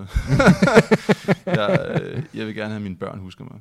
Mm. Mm. Og min familie og mine forhåbentlig børnebørn. Ikke? Øh, Og, øh, og, og det, det, det vil jeg gerne have, at de husker mig for noget godt. Det vil sige, at jeg vil også gerne være til stede i deres liv. Jeg vil ikke Mm. bare være øh, han entreprenøren, der altid arbejder sig ihjel. Øh, Ja. så det, så det for mig handler det om balance, og det vil jeg gerne huske for. Det vil jeg gerne huske, at, at, at i virkeligheden venner og familie for, for det menneske jeg er, og ikke så meget for, Mm. hvad jeg skaber. Altså, jeg har ikke en eller anden idé om uh, Steve Jobs, der uh, vil gerne skrive en selvbiografi, så hans børn kan finde ud af, hvem deres far Mm. var, og hvorfor det hele var meningsfuldt. uh, jeg battler stadig med mig selv, om der er et liv efter døden. Uh, Ja. men men uh, jeg har nu engang mest lyst til at leve det, jeg ved, der er. Og, og det er det her. Så jeg har ikke... Jeg har ikke uh, uh, jeg laver de her ting, fordi jeg virkelig gerne vil have det til mig selv og min omgangskreds, og øh, håber på, at der er en masse andre, og, og jeg ved, at det er, altså jeg er 100% 10% overbevist om, at, at verden er nødt til at gå den vej. Mhm. Øhm, og det giver selvfølgelig en, et, et overordnet perspektiv på det, som det vil det være, altså hvis vi lykkes, vil det være fedt. Jeg, jeg, altså jeg er jo heldigvis bare en af mange, der Mm. mm. forsøger at gøre noget godt for verden. Øh, men jeg gør det jo lige så meget af egoistiske årsager, som Mm. jeg gør det af, af samfundsmæssige årsager. Altså i den forstand, at, at jeg har det her behov derhjemme i mit liv. Mine venner har det her behov. Jeg vil gerne løse det. Jeg ved, Mm. at vi har et godt shot på at løse det, så lad os nu gøre det. Øh, jeg har sagt det mange gange før, om det bliver til 50 millioner dollar, eller en milliard, eller risikoen er at gå konkurs på det. Øh, det, det, øh, det er klart, at dit, dit, du bliver husket mere for dine succeser end dine øh, failures. Mhm. Øh, men jeg, jeg, jeg er ikke rigtig motiveret af, hvordan omverdenen husker mig. Mm. Øh, det, det er jeg sgu ikke. jeg er sgu lidt, det er jeg ikke. Nej. Øh, jeg vil ønske, at jeg kunne påstå det, øh, men for at være helt ærlig, det er jeg ikke. Men, men jeg, jeg, jeg er virkelig motiveret af, hvad vi kan skabe af forandring, men jeg er ikke så motiveret af, hvordan folk husker mig. Nej, det er den forandring, der bliver lavet i verden, kan man sige, og så er det den nærhed, du har, kan man sige, for, for de tætteste mennesker på dig. Det er det, den forandring, du, eller kan man sige, det er, den, det er det mærke, du gerne vil sætte, kan man sige. Ja, og det, øh, ja, og så, og så jo, der skal rigtig mange af sådan nogle typer som mig til, før der sker noget. Og det er der heldigvis også. Altså, men der, der, der er mange, der skal have lyst til på nogenlunde samme tidspunkt at flytte de her ting. Jeg, er jo ikke, jeg lever ikke i et vakuum, og vi lever ikke som virksomhed i et vakuum. Der er, og det, det er der faktisk noget, der tyder på, der virkelig er ved, at for to år siden, der talte om de her ting, mm. mine folk var fuldstændig vanvittige. Ja. Nu er der faktisk noget, der tyder på, at, at hele verden begynder at, at indse det. Eller også er det bare fordi, at du hele tiden ser, hvad du kigger Ja, ja. Men, men, øh, men jeg tror trods alt, selvom hvis vi, skulle- vi skulle tage meget øh, bias væk, så er der noget, der tyder på, at bæredygtighed og øh, altså hele den der tarmforskning er jo eksploderet de sidste fem år. Mm. Og det begynder at komme op i medierne og sådan noget. Så øh, vi, vi kan ikke gøre det alene. Hvis vi kan være med til at udbrede den her kategori, og være med til at lede kategorien, Mm. øh, så er det fedt. I gør et uh, rigtig, rigtig godt stykke arbejde, må man sige, Jacob. det, uh, man kan sige, i forhold til det her med, at du snakker lidt om din familie, og det er også noget af det, som jeg faldet over mit research, som jeg synes er enormt interessant, og jeg godt vil prøve at, at grave lidt ned i, kan man sige. Fordi for mange, igen, når vi snakker om de stereotypiske billeder, der bliver taget af iværksættere, jamen, man hører meget den der, det der narrativ, der bliver fortalt med den der iværksætter, der sidder i kælderen i, uh, i 15 år, og ikke uh, snakker med familie og venner, og så lige pludselig kommer ud og laver den nye Apple eller et eller andet. Mm. Øh, hvor at, at, at, at man det, det, det, det narrativ, der bliver fortalt, det er, at det, det er hårde arbejde, og det er enten eller, kan man sige. Hvor at, at man kan sige, Det at, er sådan at, Jesper Buch-historien. det kan man kalde den, Ja, ja. øh, hvor man kan sige, at, at, at det, det, det, det, den fornemmelse, jeg har fået af dig igennem research og så videre også, er det noget, at du har prioriteret, også det vi sidder og snakker om nu, det at du, du har prioriteret, at du stadig var en vigtig del i din familie, kan man sige. Øh, til trods for, at du har bygget, eller været med til at bygge to så kæmpe store øh, virksomheder, som både Endomondo og, og, og hvad hedder det, MyFitnessPal har været, ja. Og nu også Simple Feast. Ja. Øhm, hvordan har du gjort det, kan man sige? Hvordan er det lykkedes dig at balancere det her med at være Jakob sammen med familien og sammen med dine to drenge, og samtidig være med til at bygge nogle virksomheder, som virkelig har fået luft under vingerne og komme ud i verden?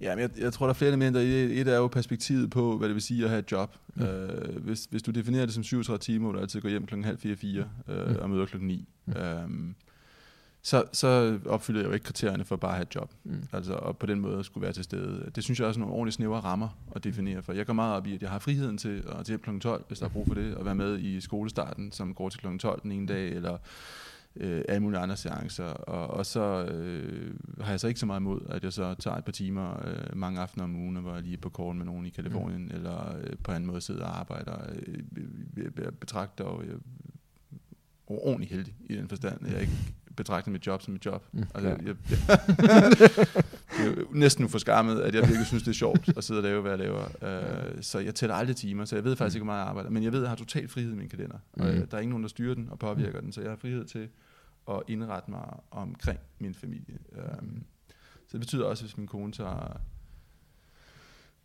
i vinter, så har hun øh, en uge på øh, Cuba til, øh, hun, er, hun er danser og, mm. og laver den, hun arbejder mest i udlandet, Mm. øh, og, og øh, for det meste langt væk. Mm. Øhm, og øhm, så har jeg mulighed for at bringe og aflevere i hver dag en uge, og nogle af dagene kommer jeg slet ikke på kontoret, mm. og, øh, og, og, og det ved virksomheden, og det er også den kultur, vi gerne vil have. Altså, vi, står ikke, vi stiller ikke folk til regnskab for, hvor mange timer de er herude på kontoret. Jeg aner det ikke. Mm. Øh, Jeg aner ikke engang, hvor meget folk er på ferie. Vel? Det, det rapporterer det selv ind. Vi, vi har sådan nogle lovmæssige ting, vi skal opgøre, så vi skal bede folk om det og sådan noget. Men, men, men øh, om det er accurate eller ej, det må folk stå for egen regning. Vi, vi kigger på, hvad folk leverer.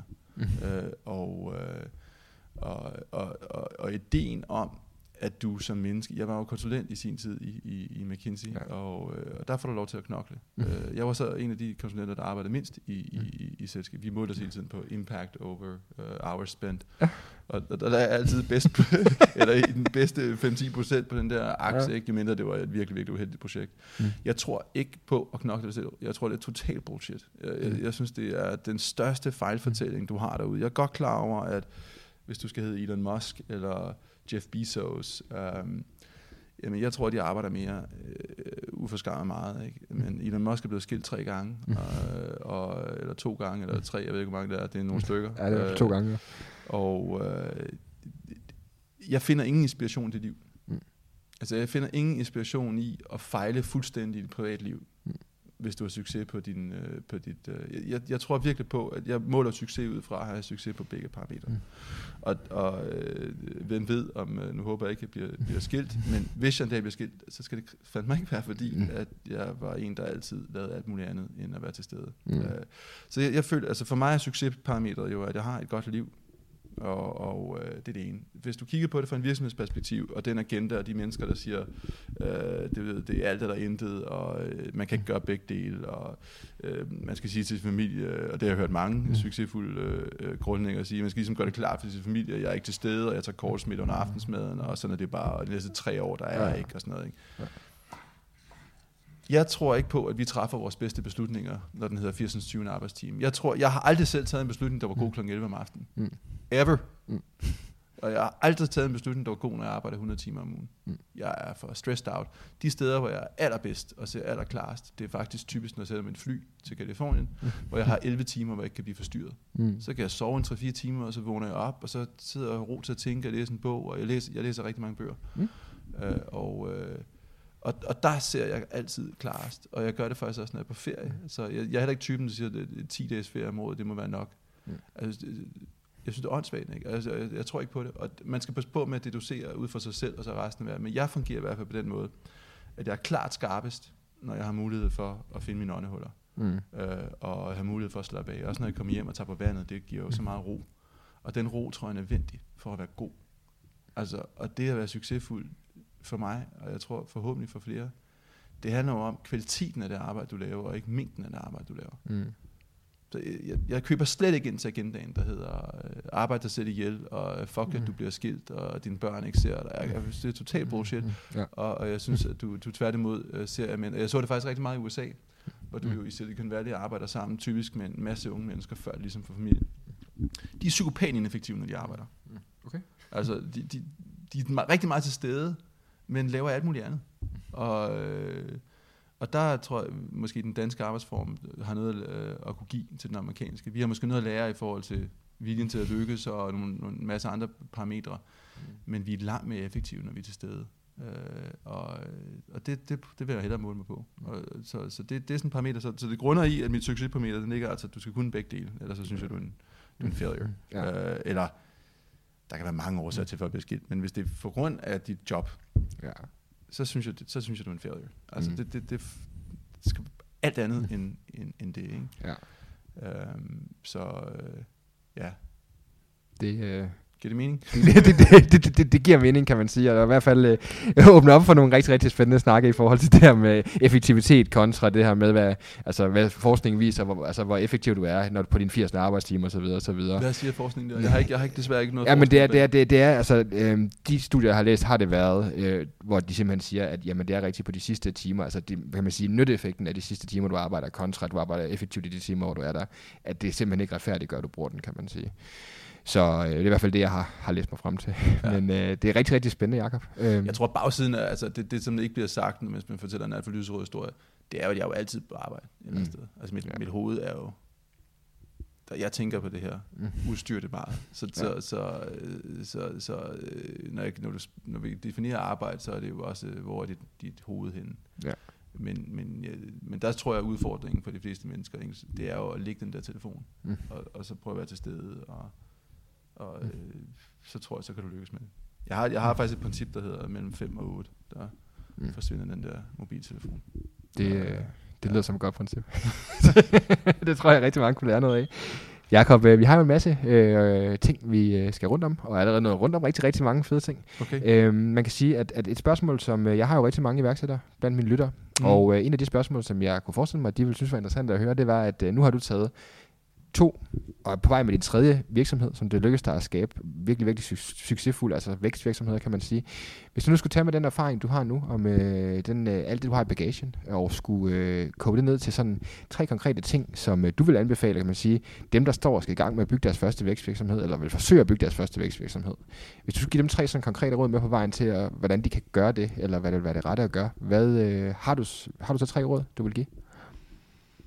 Det er sådan et meget klassisk øh, mm. spørgsmål, vil jeg mm. sige. Øh, jamen, det, det, er jo, det, er jo, det er jo svært, altså du kan jo godt, jeg skal nok give dig tre, men, Men om det lige er det rigtige, når det er sådan top of mind. Jeg, jeg, jeg kan i hvert fald sige, hvad der leder mig selv, og som jeg vil ønske, at jeg havde lyttet bedre, mere til, da jeg var yngre. Ja. Øh, og, og det er min egen øh, intuition.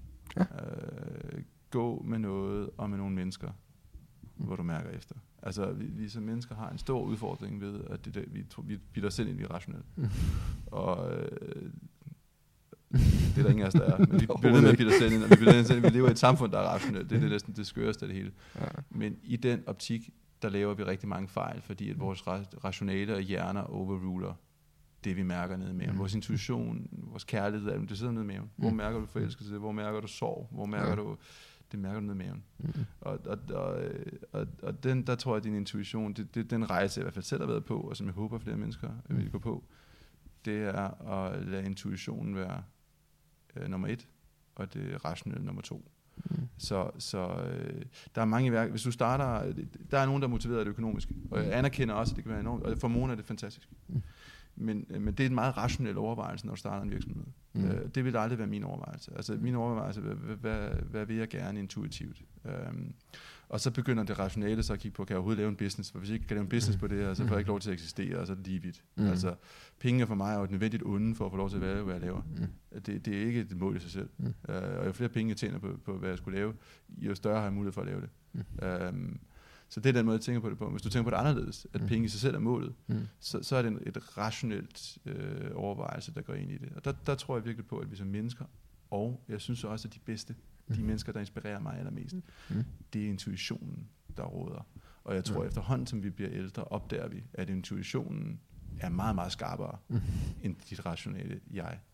Ja. Øh, og at vi, vi, jeg tror, de fleste mennesker kan, kan i hu komme oplevelser, hvor I fucking knew it. Mm. Jeg vidste det jo godt. Hvorfor Ja. gjorde jeg det? Ja. Jeg vidste det jo godt. Og du vidste det ikke, fordi at du skulle sidde og regne i et Excel-ark. Mm. Du vidste det, fordi inderst inde vidste du godt, det var forkert at gøre. Mm. Og, og det tror jeg, så det vil være mit første ting. Lav nu, for, lav nu noget, hvor det føles rigtigt. Mm. Øhm, og det har mange elementer i, som det, det største, det vigtigste element er, at hvis du drevet af, hvis du ikke er drevet af noget, der er autentisk, så tror jeg, du snubler, hvis ikke det går godt til at starte med. Mm. Altså allerede Simple Feast kunne jeg have lagt ned to gange. Mm. Altså fordi, hvis, fordi det gik galt. Mm, Altså ja. de ting, vi troede, vi virkede, virkede overhovedet ikke. Ja. Og jeg sad og kiggede ind i tal, og jeg tænkte, det her, det bliver aldrig sådan noget. Mhm. Altså, Ja. øh, og så lige pludselig, så, så får du igennem eksperimenter og andre ting øh, løftet den første del af det, og så Mm. laver vi et kæmpe eksperiment, der hedder, vi skal have maden med, og det er så lykkes. Men jeg Mm. bettede, altså, vi bettede hele virksomheden på det. Ja, ja. Øh, så, sådan er der så, så meget, ikke? men det er jo intuitionen, altså, og, det, og det er jo det, at det, vi skal lave det, fordi det er det rigtige at gøre. For os er det rigtige, og det, den sidder ikke op i hovedet. Så begynder jeg så, så begynder jeg at træde konsulenten ind Mm. og sidde og regne og regne på det, og finde ud af, hvad, hvad er det, det rigtige at gøre. Det er det strategiske i Ja. det. Men den starter i intuitionen. Så det er råd nummer 1, 2 og 3. Det er, det er brug din intuition. Øh, og den går direkte ind i, i to. Og jeg vil altid gøre det alene. Jeg vil altid gøre det med minimum en mere. Mm. Øh, fordi det er for hårdt. Ja. Altså, jeg, jeg tror faktisk ikke, jeg tror jeg godt, jeg tør udmelde i dag, at øh, jeg kommer ikke til at starte forfra igen. Mm. Øhm, det er hårdt. Mm. Det er fandme hårdt. Og det er ikke, øh, nu kan vi tale om timerne, men det er mest af alt usikkerheden, der går i de første halvandet, to år i at finde, finde ud af din model. Altså finde ud af noget, der kan virke. Øh, og det har det også taget her. Det har taget nu. Jeg, jeg er meget overbevist om, at det vi har nu er en fantastisk model til noget, der kan blive rigtig stort, hvis vi får lov til at eksekvere det. Ja. Øhm, men det har taget os halvandet år det til. Så, øh, og, og det er jo for vildt. Altså det er jo nogle vilde tanker, der går igennem, når du sidder der. Vi var allerede 15 mand. Og, øhm, ja, så det, så det er nummer to. Tag den med ind i dit teamovervejelse. Den er enormt Ja. vigtig. Få fat i nogle mennesker, som er helt anderledes end dig. Mm. Øh, altså virkelig. Øh, nu har jeg startet det her med, med Thomas. Øh, vi to er totalt modsætninger. Mm. Øh, fuldstændig. Mm. Men vi har enormt stor respekt for hinandens øh, métier. Og, Ja. øh, og, øh, men, men derfra, så, så er vi øh, som nat og dag. øh, men det er enormt fedt, og, og sådan er det hele virksomheden. Vi har alle mulige nationaliteter, alle mulige perspektiver, og øh, folk er ikke bange for at gøre grin med mig og stille spørgsmålstegn. Og jeg tror, det er meget vigtigt, og jeg tror, det er meget sundt, at, at øh, man tør have øh, et team, øh, som er forskellige, og som er kritiske, og som tør stille spørgsmålstegn, og som tør dis- tage diskussioner. Og når du så har haft den, jamen når der så bliver sagt A, så går vi alle sammen den retning. Ja. Så det, det er kombinationen. Så derfor er intuitionen går ind i nummer to, øh, dit team. Øh, og, øh, men det team er, er både det rationelle i, at det skal være forskellige, men det intuitive i, at du skal have lyst til at spendere 10 år med det her menneske. Mm.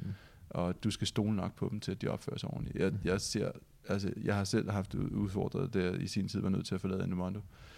Men jeg ser så mange øh, grimme historier Mm. øh, med, med folk, der opfører sig uetisk og amoralsk.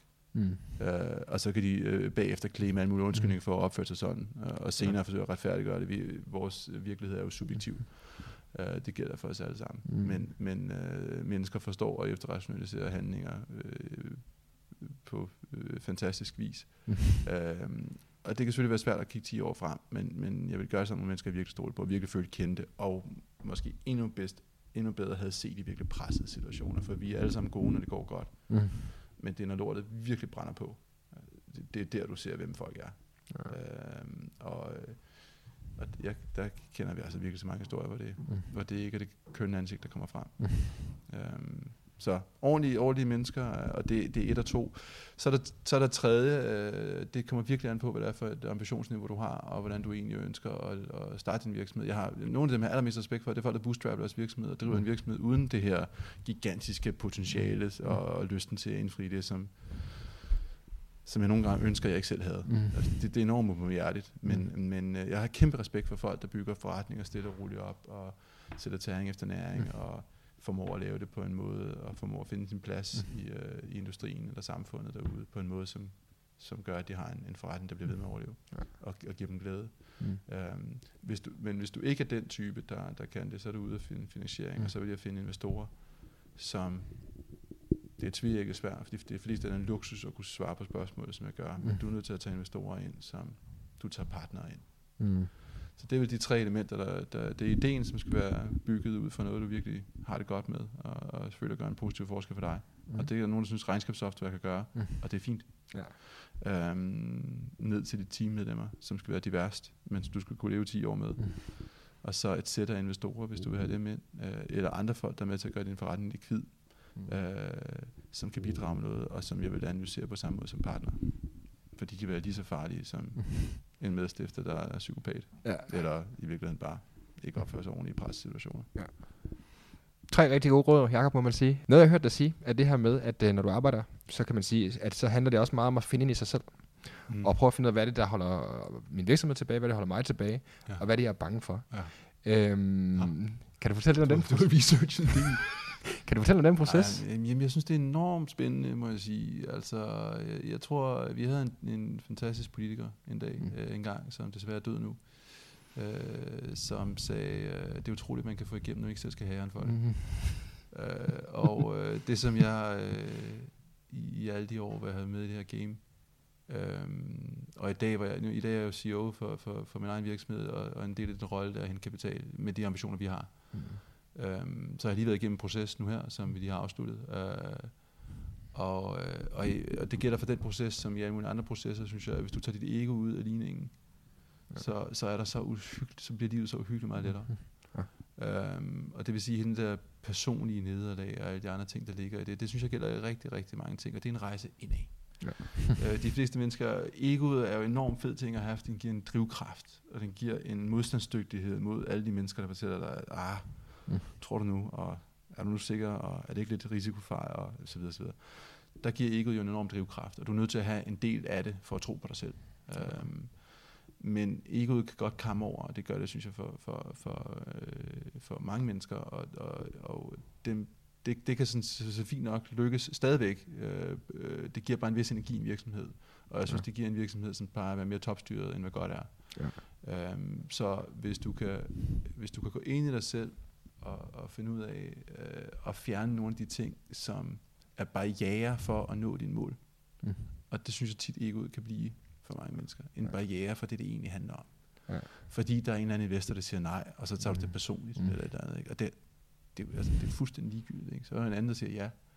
Uh, hvis du kan fjerne dig selv fra uh, og dine egne uh, uh, blufærdighed eller forfængelighed er nok Mm. et bedre ord. Mm. Uh, din egen forfængelighed ud af den der ligning og holde fokus på bolden, Mm. nemlig at lykkes med det, du gerne vil.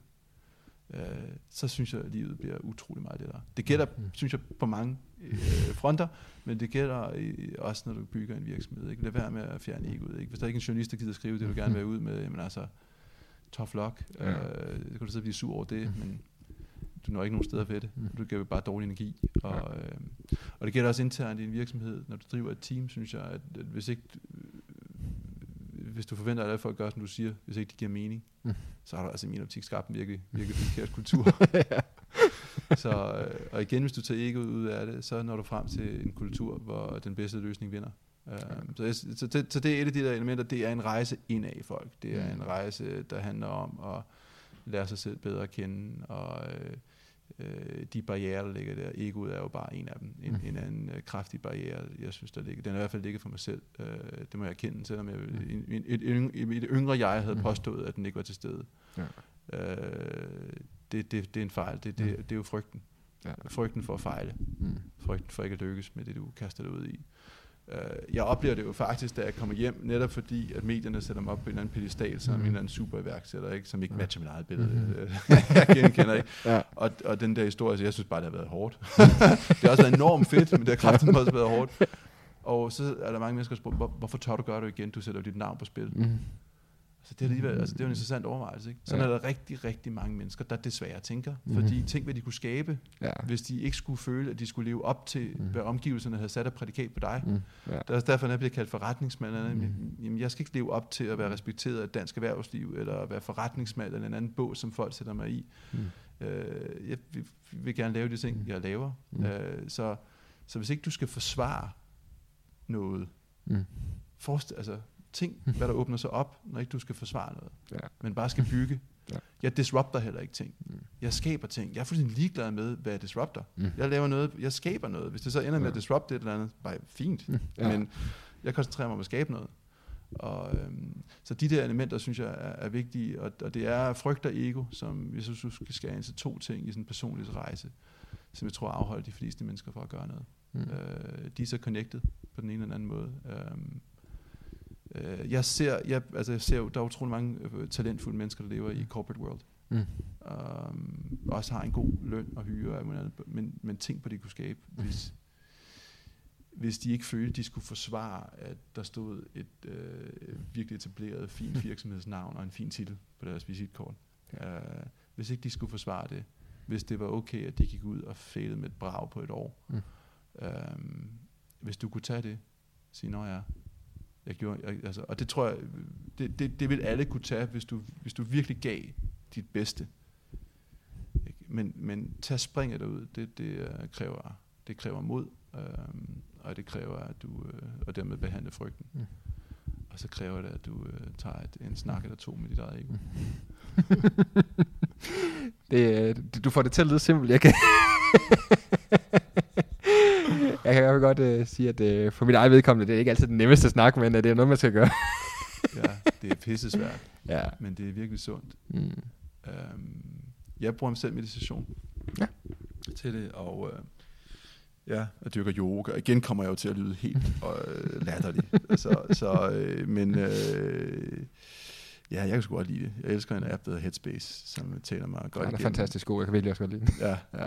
Og øhm, så jeg mediterer jo nogle gange med, med, øh, med andre, men øh, oftest er det faktisk øh, gennem den her app, når de har brug for 20 minutters ro. Ja. Øh, øh, og folk tror, det handler om at clear tanker og få alting til at forsvinde. Det gør det jo ikke. Mm. Det, handler, det handler om at acceptere, at de her ting bare eksisterer og finde Ja. ro i det. Ja. Øhm, og øh, og det, det, det, tror jeg endnu en gang, at jeg oplever ligesom alle andre. Den her frygt, det er ikke fordi, at så har du fikset det, og så ser Mm. du ikke den igen. Det er ikke fordi, du, når du behandler dit, dit eget ego, at så opkommer Mhm. den, stikker ikke den, den grimme hoved frem Mm. igen. Det gør det jo. Ja.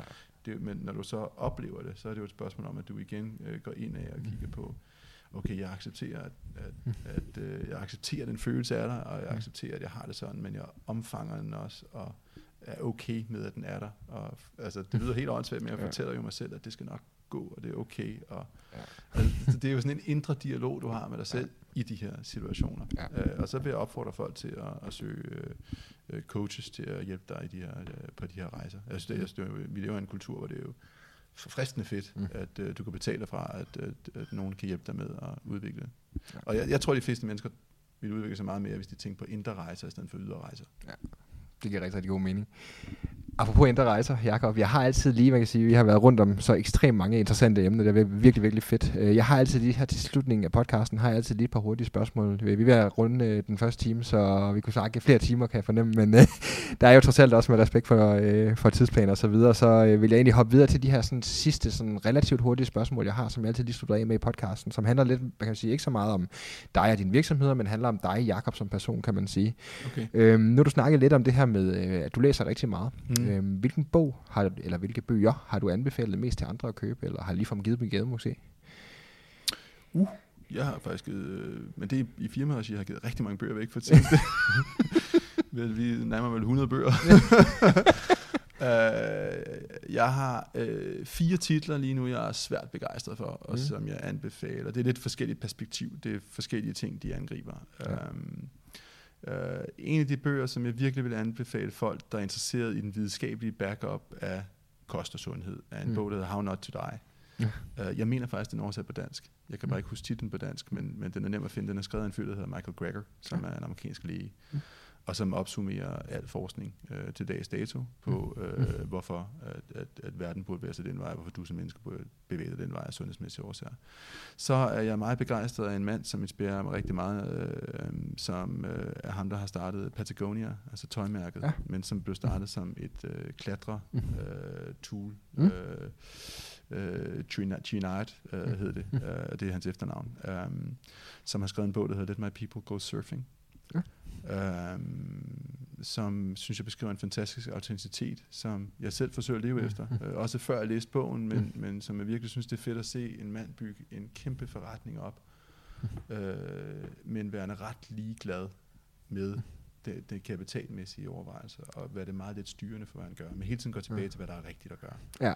Uh, og øh, synes jeg er en, en fantastisk powerful bog. Uh, så synes jeg i forhold til sådan det, det, det mindset, som jeg lever uh, efter, um, der uh, havde læst jeg med stor fornøjelse en bog, der hedder Play Bigger, Mm. uh, som kigger rigtig meget på, hvordan kommer du til at erobre verden med den agenda, som du gerne vil afsted med. Ja. Uh, så den er jeg meget inspireret af. Hvem er forfatter på bogen, kan du huske det? Uh, det er tre drenge ud af Santa Cruz, der har været uh, senior executives i en række tech-selskaber gennem en række år. Ja. Um, og um, har analyseret kraftigt på de største succeser, du har haft, og hvad der egentlig er, der gør, at de er blevet til de succeser, de er. Ja. Um, ud fra en noget anden filosofi, end det du er vant til at høre. Ja. Uh, så det synes jeg er rigtig spændende. Og, og alle de her tre, det, det vil ikke afskrække nogen, og, og jeg vil ikke blive, uh, hvis du læser dem, vil du tænke, uh, det er Mhm. fordi, det er alt sammen uh, et eller andet sted vurderet i et samfund, vi alle sammen kender til. Ja. Um, og så er der en fjerde bog, Mm. Som jeg læser, og den er, er, blev færdig med her for et par uger siden, Mm. som jeg faktisk endnu ikke har tur at dele med andet et par stykker Mm. i virksomheden, for jeg er bange for, at de to, synes, jeg er totalt Jeg, kan- der kommer en god bog nu, kan jeg. Øh, Jeg sidder her og lige overvejer, om jeg skal nævne den for dig. Fordi den er så antividenskabelig, som den kan være. Ja. Uh, den hedder The Medical Medium, og den er skrevet af en fyr, Anthony Williams, um, og er totalt åndeligt perspektiv på, uh, hvor, hvor How Not To Die er et videnskabelig deduktion af, hvordan du, du øh, reverserer eller behandler de 15 største sygdomme i verden ved kost. Ja. Lavet på videnskabelige forsøg, efter videnskabelig verdens præmisser for, hvornår er videnskab videnskab Ja. Til øh, den her bog, som kigger øh, særligt med fokus på kvinder, men, men, men mennesker generelt, det som han kalder øh, mystiske sygdomme, mm. som læger giver et prædikat, øh, men som i hans øh, verden er det samme som et prædikat, du giver, når du ikke aner, hvad det er. Ja. Øh, så det er Crohn's disease, eller autisme, eller Lyme's disease, eller øh, kvinder i overgangsalderen, som pludselig de sidste 70 år Mm. øh, begynder at opleve symptomer, som de aldrig har oplevet før. Og, Ja. Øhm, han har skrevet en bog, der hedder Medical Medium, og det er øh, den åndelige del af verden, han får sin viden fra. Okay. Øh, hvad, hvad guderne så skal vide, øh, det er, at der er et meget stort sammenfald mellem, mellem de ting, han siger, og så det, som Michael Greger, der har skrevet Not To Die, siger. Så det er jo Ja. det, der er det smukke. Ja. Øh, det Det er, kan, der, det er for, der, forbundet på en måde. at i, essensen af, hvad du egentlig som menneske bør gøre, øh, er der et meget stort overlap i. Men jeg synes, han er... Øh, altså, de fleste mennesker synes, jeg er totalt wacko, når jeg siger det, og, og hvis de læser bogen, øh, vil det være meget mærkeligt. For, for, men, men hvis man går, jeg forholder mig som menneske åben til læring og viden, og også fremtiden, og Mm. også hvordan vores verden er skruet sammen, Øh, jeg betragter dem stadig, jeg, jeg, hvis du kigger på CV, så vil du kigge på mig som et ret rationelt menneske. Men jeg egentlig er, øh, forbeholder mig ret til at være helt åben omkring. Og du kan ikke, hvis du læser den bog, og ikke forholder dig fuldstændig åben til det, du begynder at læse, Ja. så skal du bare lade være. Ja. Altså, fordi så vil du bare smadre bogen fra starten og, Ja. og disregard den. Ja. Men hvis du siger, okay, nu prøver jeg lige at gå en, en, en trip down uh, a very weird lane, så, um, så, så, så vil, tror jeg, at, uh, at der er utrolig mange mennesker, som for første gang vil føle sig hørt. Ja. Af et verdenssamfund, som ellers bare vil sige, uh, det er oppe i dit eget hoved. Mhm. Du er ikke syg.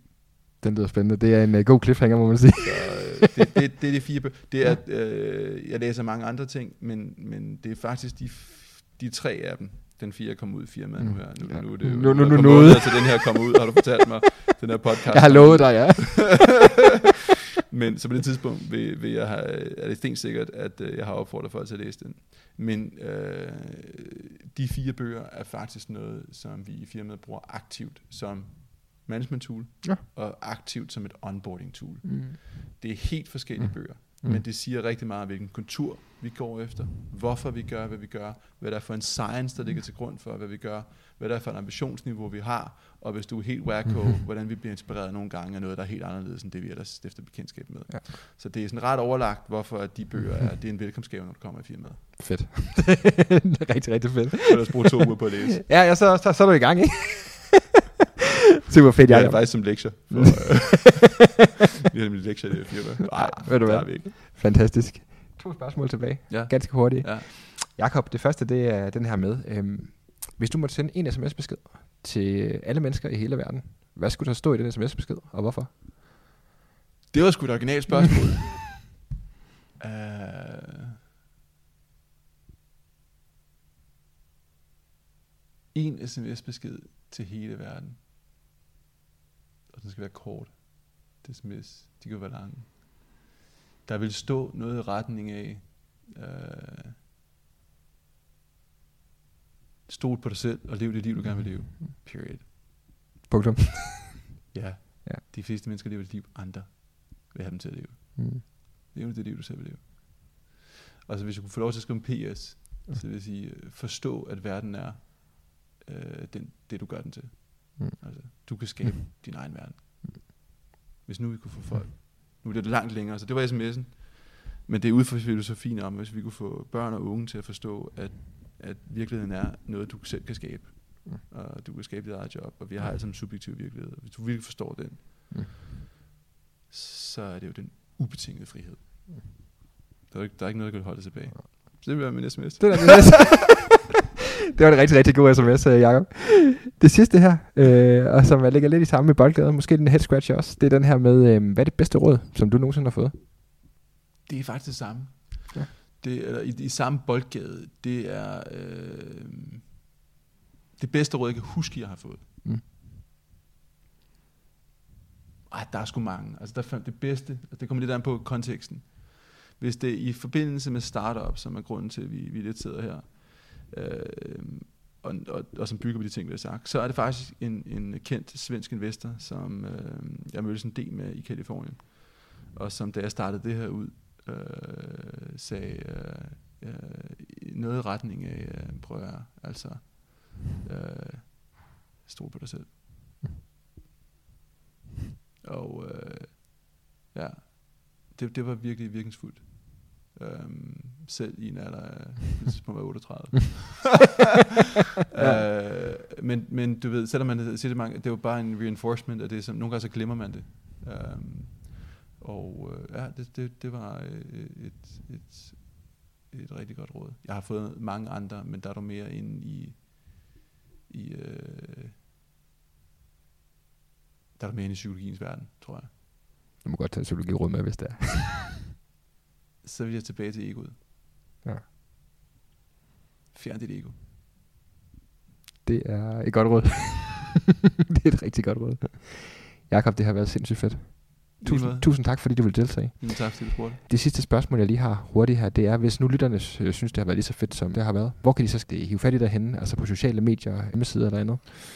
Ja, jeg er tilgængelig på Facebook og Instagram, og øhm, ellers så kan de jo skrive til os i Simple Feast. Så, øh, hvis man har været i tech-verdenen et lille stykke tid, og ved, hvordan startups fungerer, så kan man regne min e-mail ud.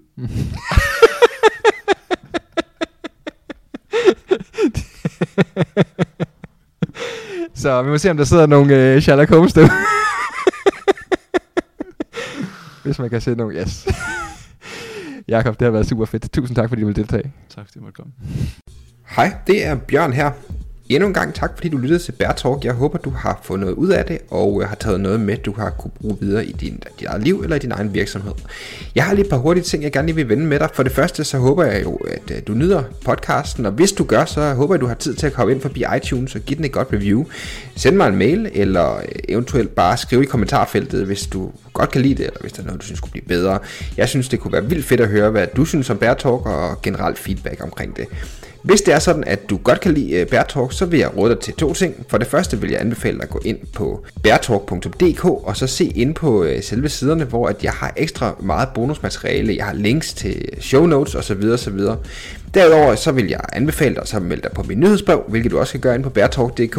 Hvis du melder dig på mit nyhedsbrev, så får du besked om, når der kommer nye episoder, ligesom jeg også deler en masse forskellige ekstra bonusmateriale kun med mine øh, nyhedsbrevslæsere. Sidst men ikke mindst, så øh, som en lille ekstra bonusting, så vil jeg anbefale dig så at gå ind på min øh, Facebook-side, der hedder facebook.com forward slash B-J-O-E-R-N-V-B, hvor at du vil øh, få ekstra bonusmateriale, hvor jeg generelt opdaterer og sender fede øh, quotes og sender links fra de forskellige episoder. Så hvis det er noget, du kan lide, øh, Bærtalk generelt, så synes jeg, at øh, du skal gå ind på de her forskellige ting, og så håber jeg selvfølgelig også bare, at du vil øh, dele det med en ven, der måske kunne have glæde af at lytte til en af mine øh, podcast. Så endnu en gang tak, fordi du lytter med, og øh, vi lyttes ved næste gang.